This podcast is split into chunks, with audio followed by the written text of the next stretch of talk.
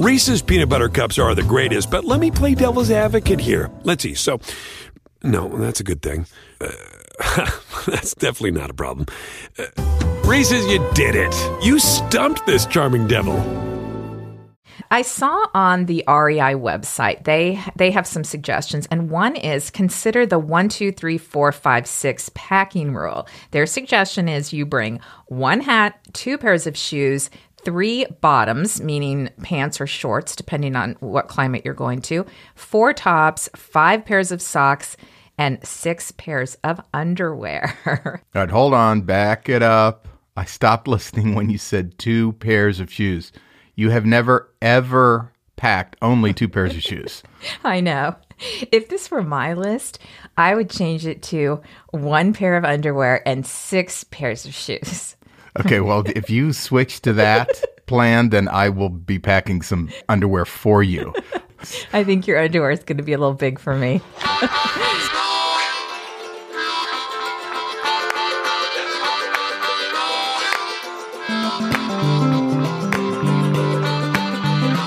This is the Dear Bob and Sue podcast, stories from our journey to all the U.S. national parks and other public lands. I'm Karen Smith. And I'm Matt Smith. We're the authors of the Dear Bob and Sue series of books. This is our monthly mailbag episode where we answer questions about the national parks, road trips, camping, backpacking, gear, relationships, and pretty much whatever anyone wants to ask us. That's right. Today we'll be continuing our conversations about travel planning, answering questions about how we decide where to go each year, how long does it take us to pack for a road trip, how to pack lightly when flying, how to plan an impromptu trip, and much, much more. Coming up next. Coming up next. No? It's not next. and much, much more coming up next.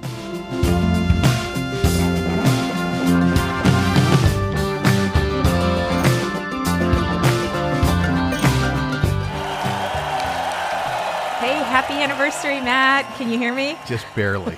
So Woohoo, wild party going on here. it is a wild party. It's all, it's all the people who've listened to our podcast over the last two years. Woohoo! Yeah, we're coming up on the two year anniversary of launching our podcast. It was on January 30th, two years ago. Can you believe it's been two years? It seems like 10. it does kind of Seems, seem se- like seems that. like a long time. Yeah. Oh, how young and naive we were back then.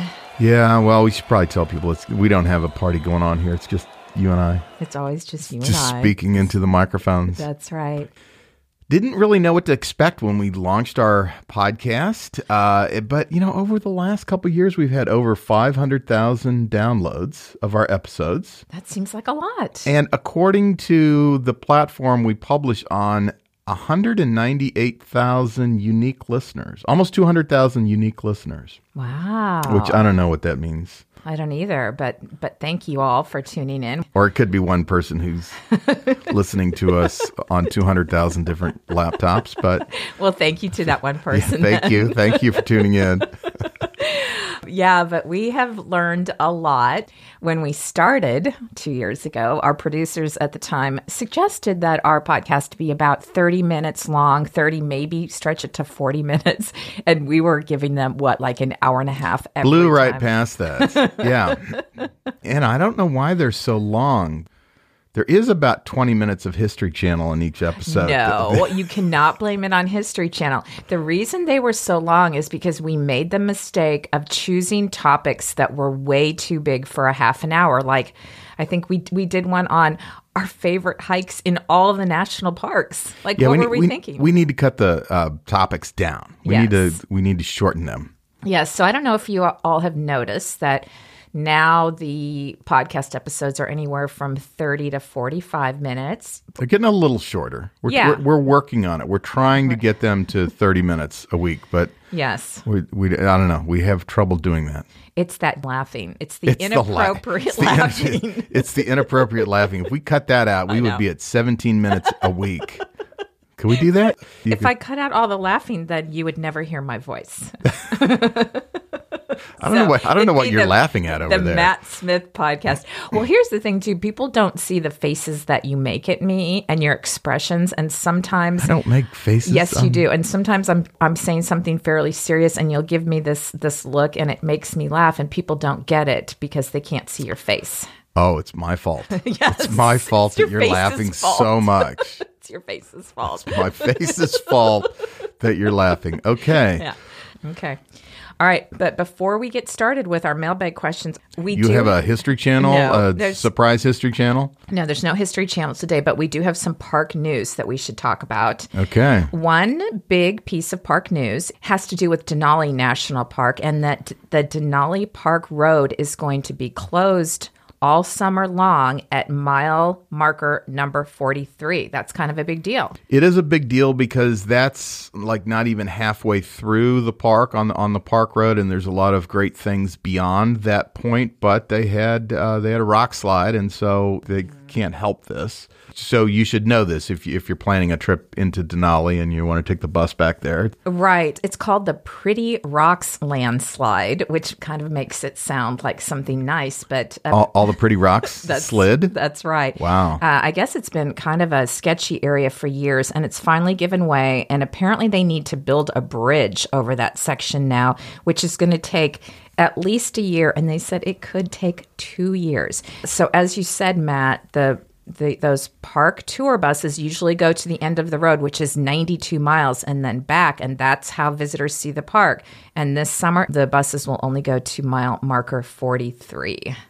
Yeah. So what other cheery news do you have for us? The other cheery piece of news is that Shenandoah National Park just announced that the most popular trail in the park, which is called Old Rag, they are now starting a day use reservation system for that. And that's going to run from March through November. So if you want to hike that trail, you need to get online and get a day use ticket. And they're going to limit it to 800 visitors per day. I could not believe that That's when I read that. That is still a lot of people. 800 hikers a day.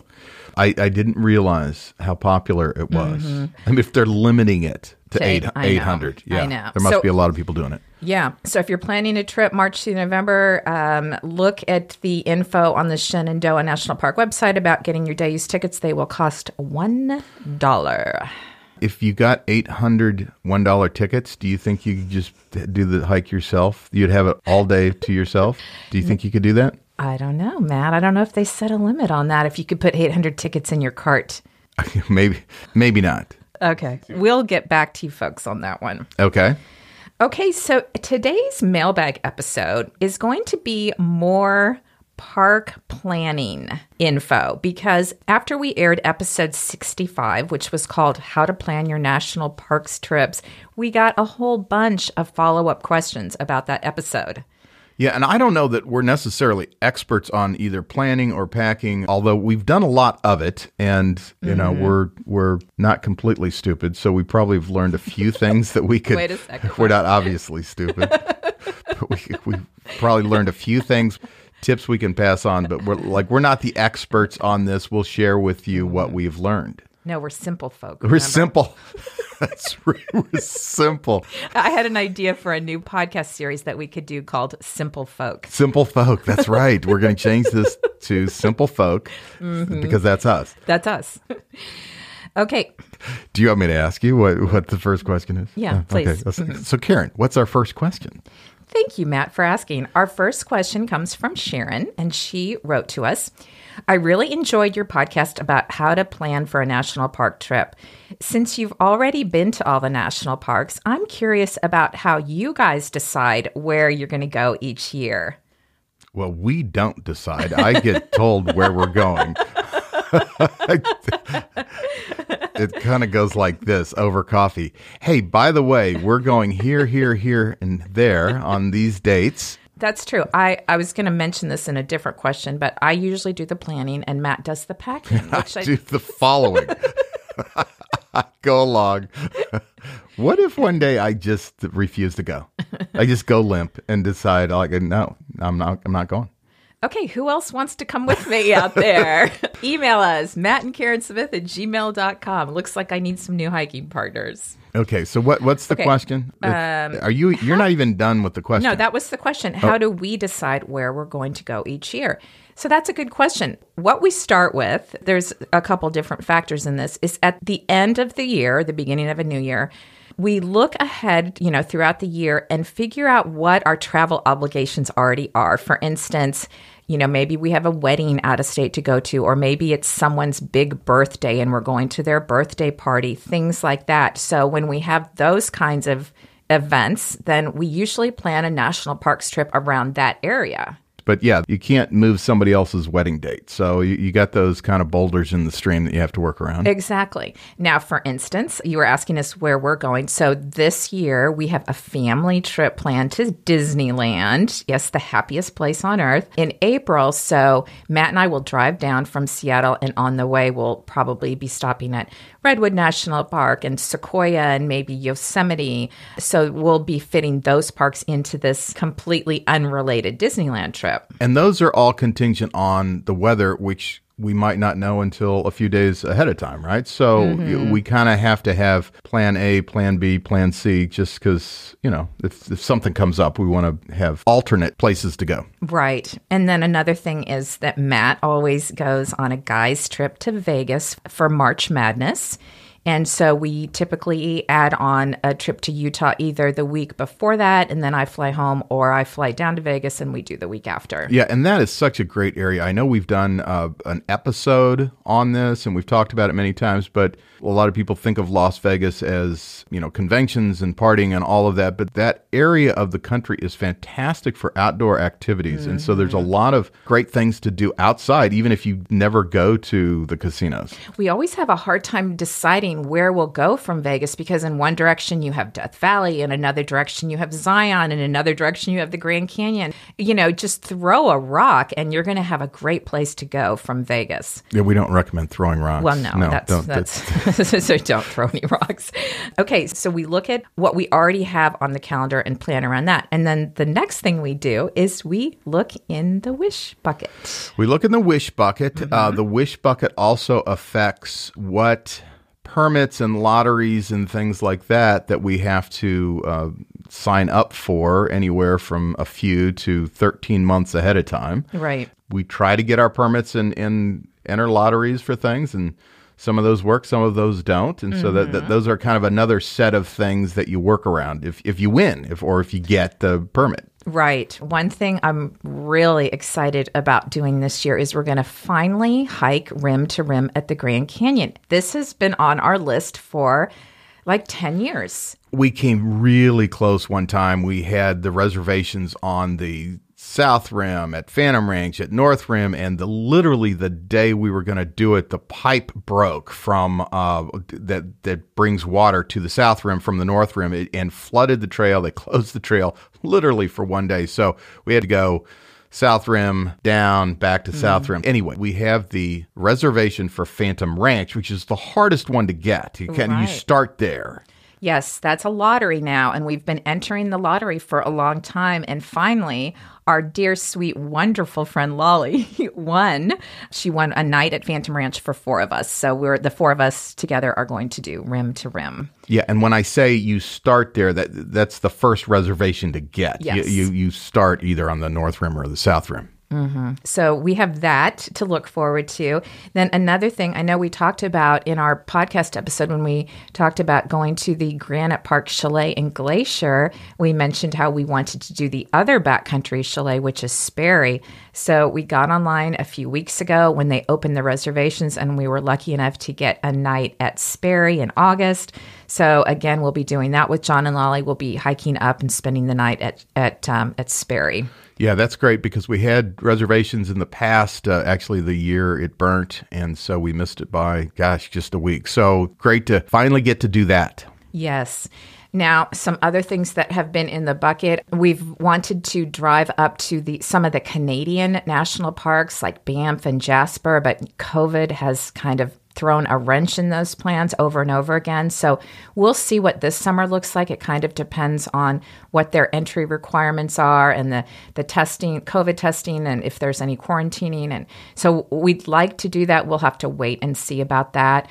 Uh, we'd also um, we'd like to go to Italy in the fall for our anniversary. Yeah, big big wedding anniversary this year.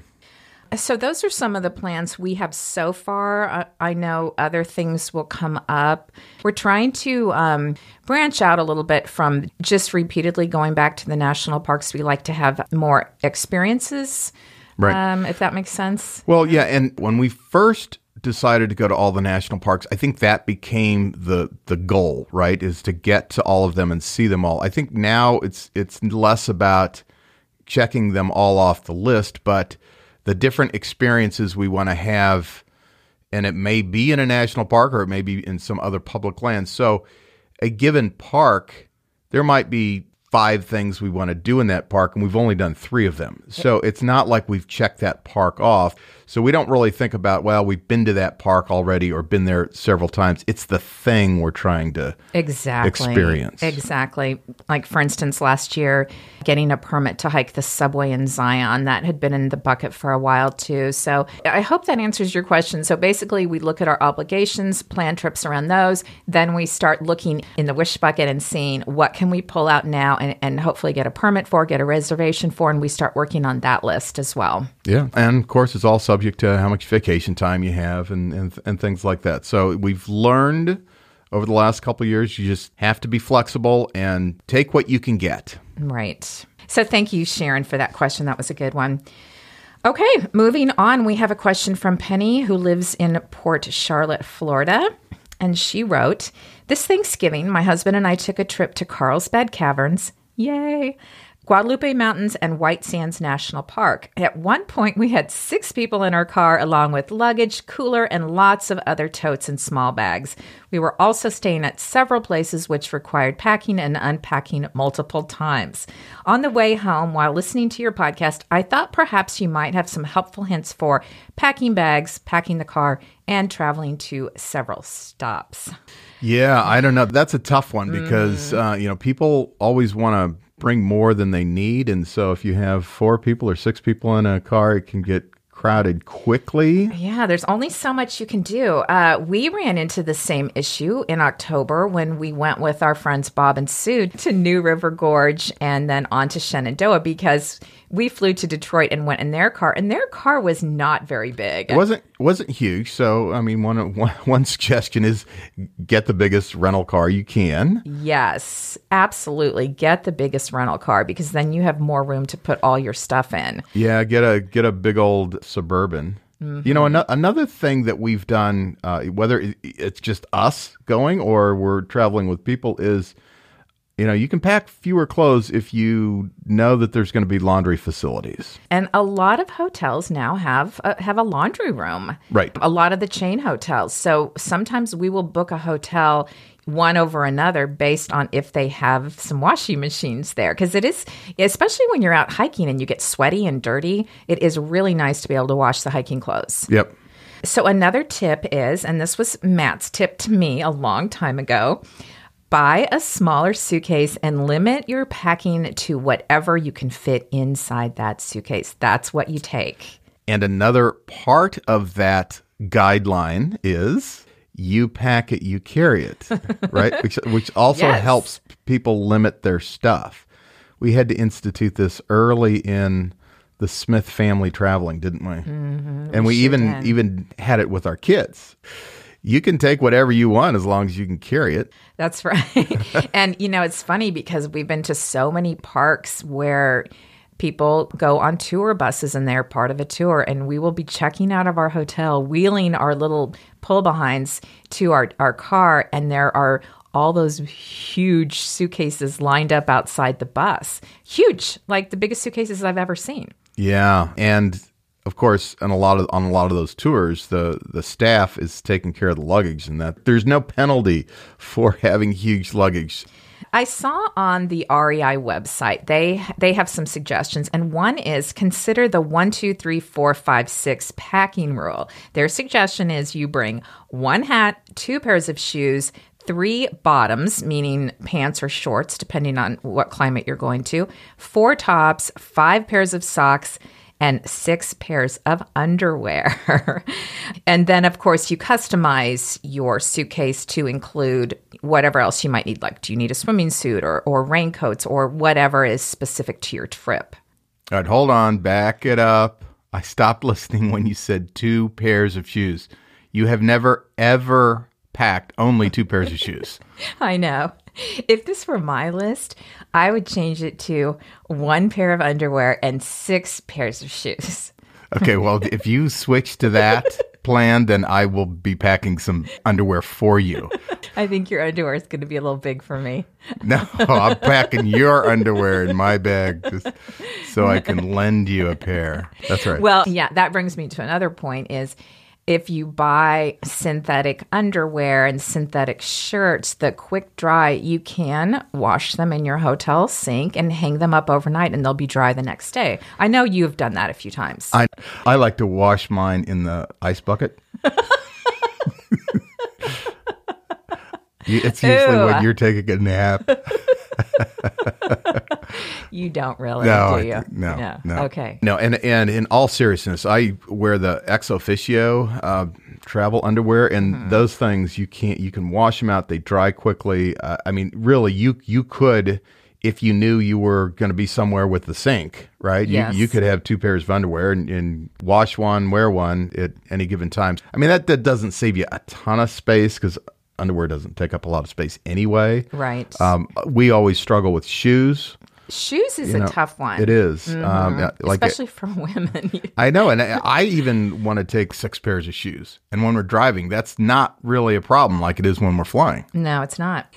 When we fly somewhere, I wear my heaviest things on the plane. I look like I, I have gained 40 pounds. So I'll wear my hiking boots. I'll wear my, my coat, like down puffy, maybe a down vest under it. I usually have one pair of jeans. I'll wear the jeans on the plane because those are, you know, bulkier in a suitcase.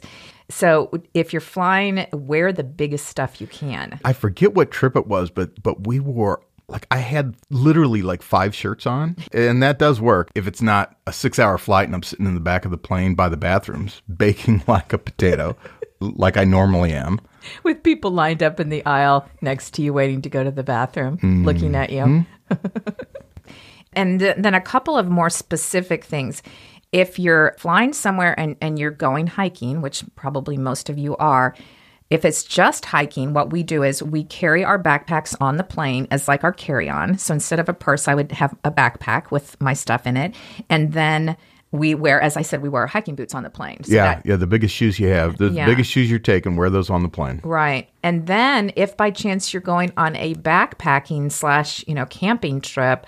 So when we went up to the Chilkoot, we had so much gear because we were going to be out in the backcountry for what, five, four or five nights. Yeah, seems like forever. Yeah. So we bought an old duffel. No, we didn't buy an old duffel.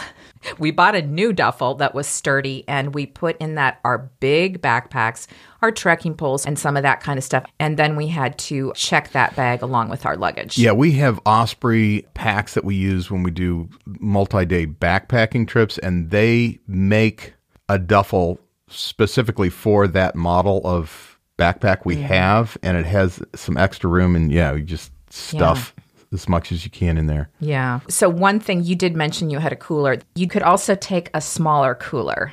Yeah, we stopped taking our large cooler because it just takes up a lot of room, and and you don't really need to keep everything cool at once. You only need to just have some of your food and beverages along the way, and and then we put them in as we need them. Yeah, we just stop and buy food and drinks and beers and things day after day after day and refill the cooler. Spend a lot of time in the grocery stores on our trips. That's right.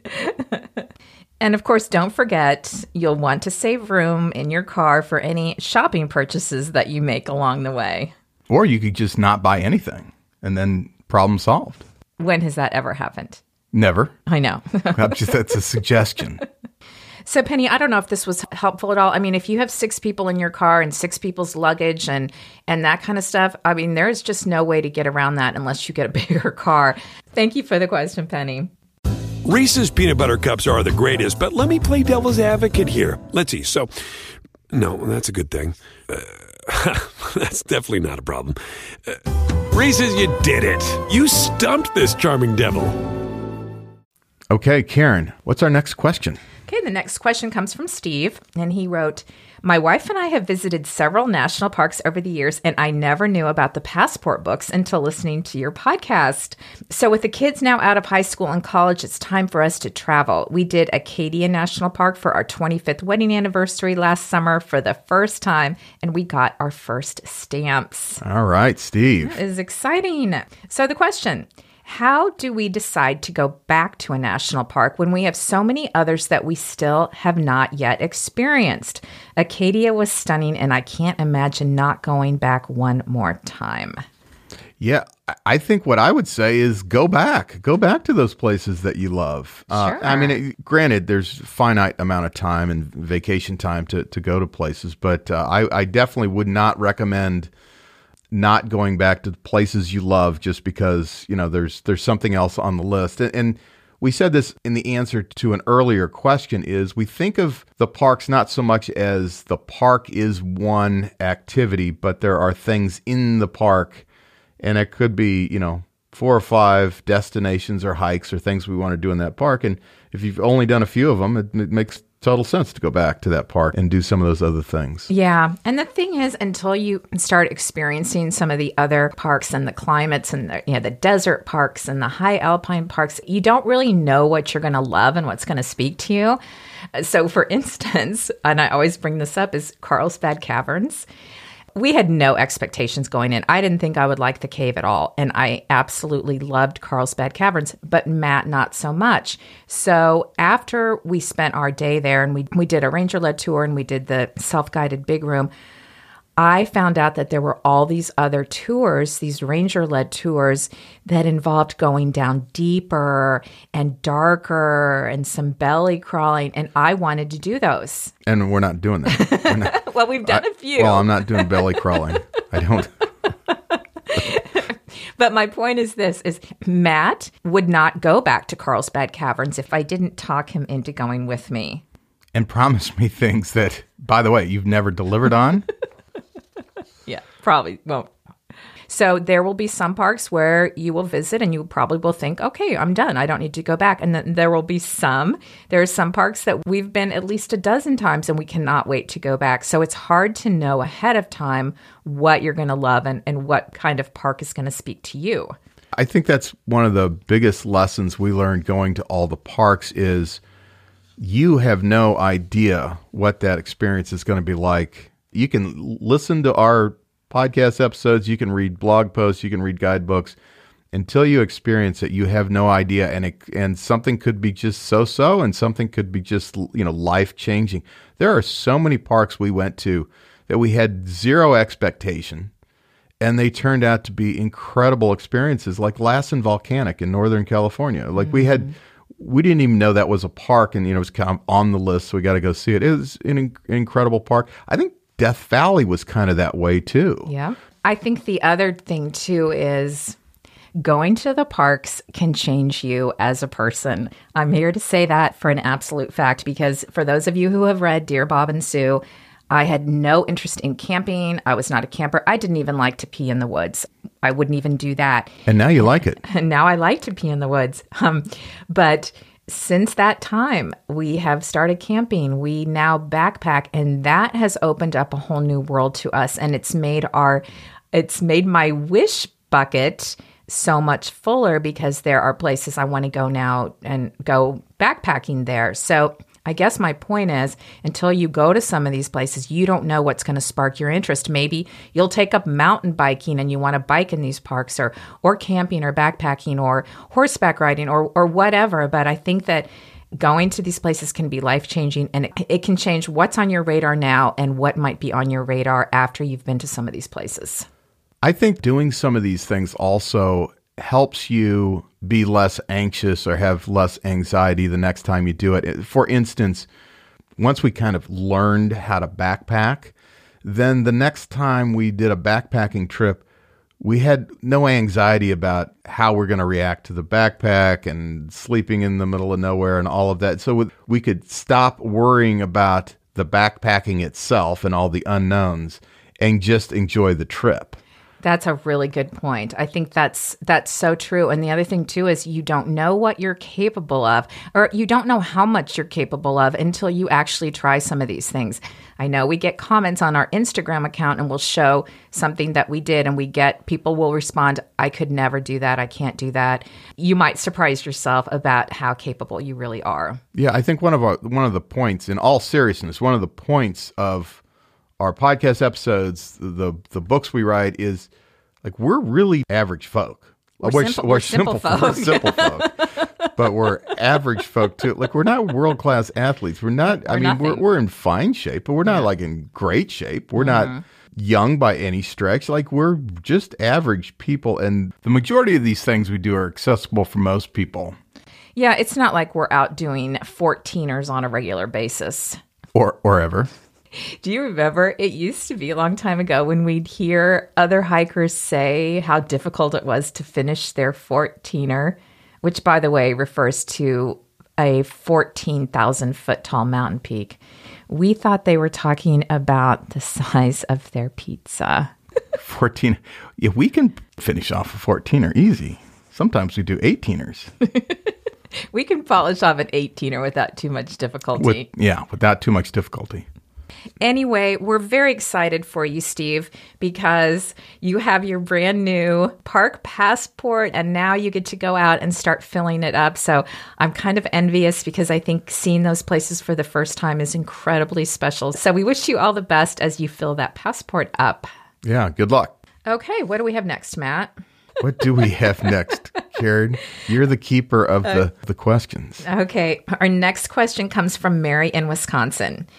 And she asks us, how long does it take you guys to pack for a road trip? It seems like it takes us forever to plan what we need and get it all together and packed. Regardless if the trip is a few days or a few weeks, you pretty much need the same amount of stuff. Maybe an impromptu road trip won't ever be in our wheelhouse. So, how long does it take us to pack for a road trip? That is a tough question to answer. Kind of it kind of depends on how long we have. It seems like we take as long as the time is that we have to prepare. If we have a month to prepare, then it takes us a month. And and if we had to, we could we could go on a trip in a day or two. We could. A long trip. Yeah. We just yeah. throw shit in the truck. Yeah, when we have the luxury of um, of knowing weeks ahead that we're going somewhere, we do kind of pack slowly, and we use what we call our system of packing things in piles.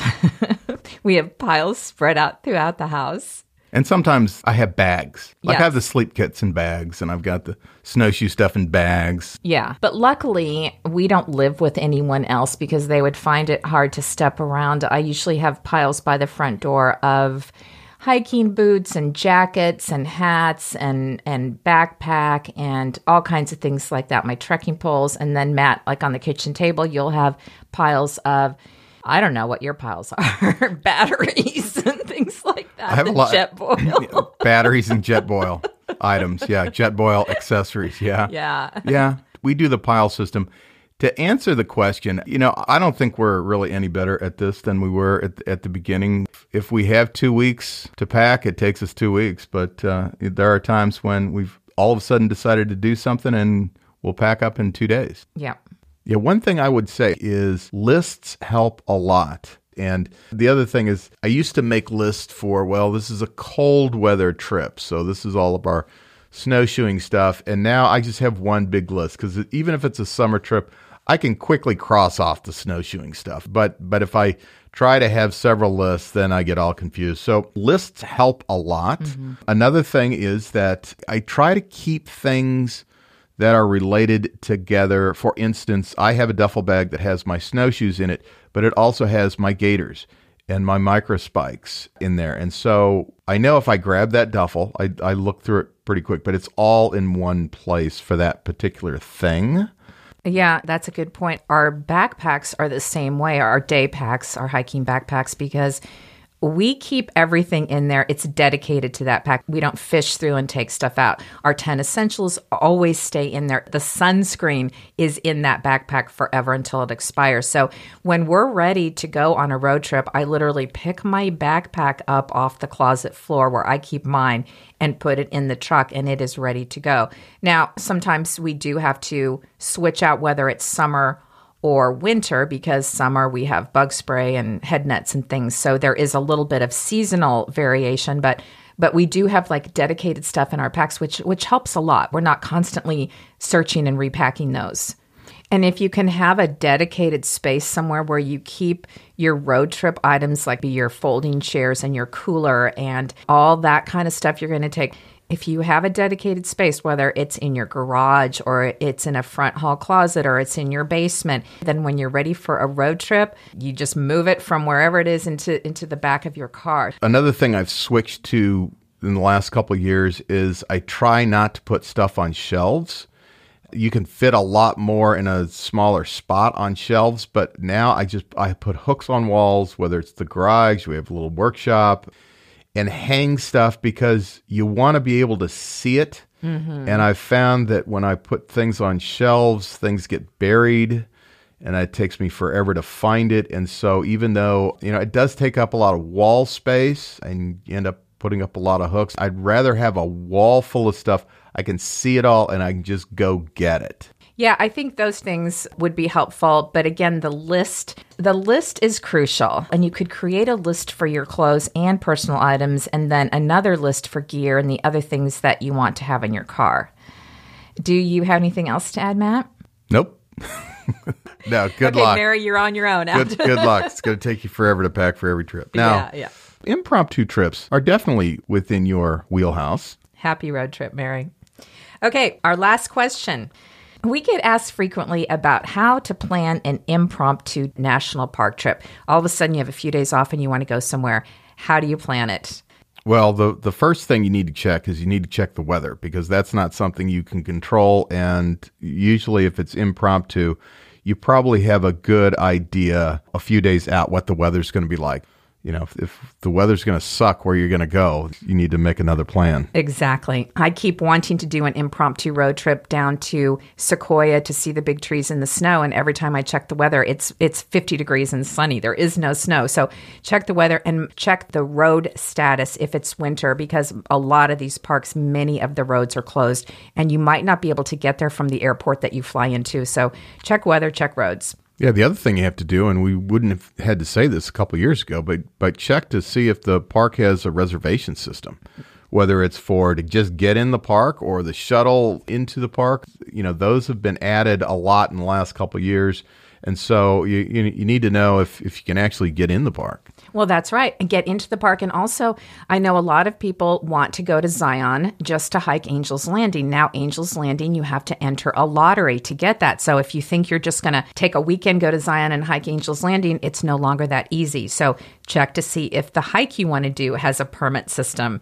And following right along that, check if the tour that you want to do has openings. For instance, in Mesa Verde National Park. There's ranger led tours. They might have openings. They might have cancellations. A lot of, a lot of times those fill up well in advance.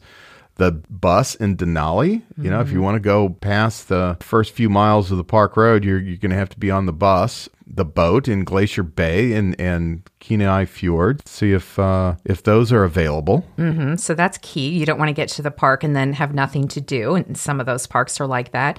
And then, of course, if so, if all those things are good, then you need to see if you can get lodging in or around the park. Is is there somewhere for you to stay? Or if you're camping, are the campgrounds open? Do you need a reservation? Is it first come first serve? So so check out the lodging. Sometimes what we'll do is if we want to stay in a lodge and it's been sold out forever, we'll book a motel close by where we can cancel up to like sometime during that day that we're supposed to check in and then try to catch a cancellation. What you want to do is you want to look at the lodge's cancellation policy. And if it says seven days out, well, that's when everyone cancels. Mm-hmm. Like like eight days out, they start canceling, and so that's when you try to call and get a cancellation. And then sometimes people just don't show. So the day of, you can also try to catch a cancellation. But if you have a motel where you can cancel up to, let's say, 4 p.m. in the afternoon, and then you get the lodge reservation, then you can just cancel your motel. But but you want to have a backup. Absolutely. You definitely want to have a backup or you might be sleeping in your rental car. And the last thing, so so if all these are still good, then if you're flying, you need to check out the flights and the rental cars because, you know, if you're going for a long weekend, you obviously want to make the most of your time. You don't want to spend the whole time flying. I know rental cars have become expensive, so you want to check that part too. And a small town that has a college like Missoula or Bozeman or somewhere like that, you got to check the football schedule because on, on game days, a lot of times there's no lodging. That's right. Yeah, or there could be a rodeo in town or something like that. So kind mm-hmm. of check the other events in and around that town that you're planning on staying. Yes, definitely. Yeah, so people will email us and they'll DM us and they'll say, "Hey, I'm thinking about going to, you know, this particular park in 3 weeks. Is it too late to plan it?" It's never too late if you can get all those things to line up. We have planned trips within, you know, 3 days of when we were going to leave because we could get everything lined up. And some of those have been some of our best trips. Yes, sometimes there is nothing like a spontaneous trip to a national park or, you know, some other public lands. So that that's all the questions we have today. All right, good questions. Yeah, I know people love to plan for their national parks trip. They like to think about it, they like to look at the maps, they like to to read everything about it. It's just such a it's such a beloved topic. I think next to actually visiting the park is planning the park trip. That's right. The anticipation is a big part of it, but I got to say no matter how much you read and hear about, like the experience itself is going to be usually very different than your expectations and so many times just you know way beyond your expectations and and and just different right? I mean you just can't tell what a park's like by looking at a map or or seeing the photos. You got to be there and that's the great thing about traveling to the national parks or, or any of our public lands. Very well said.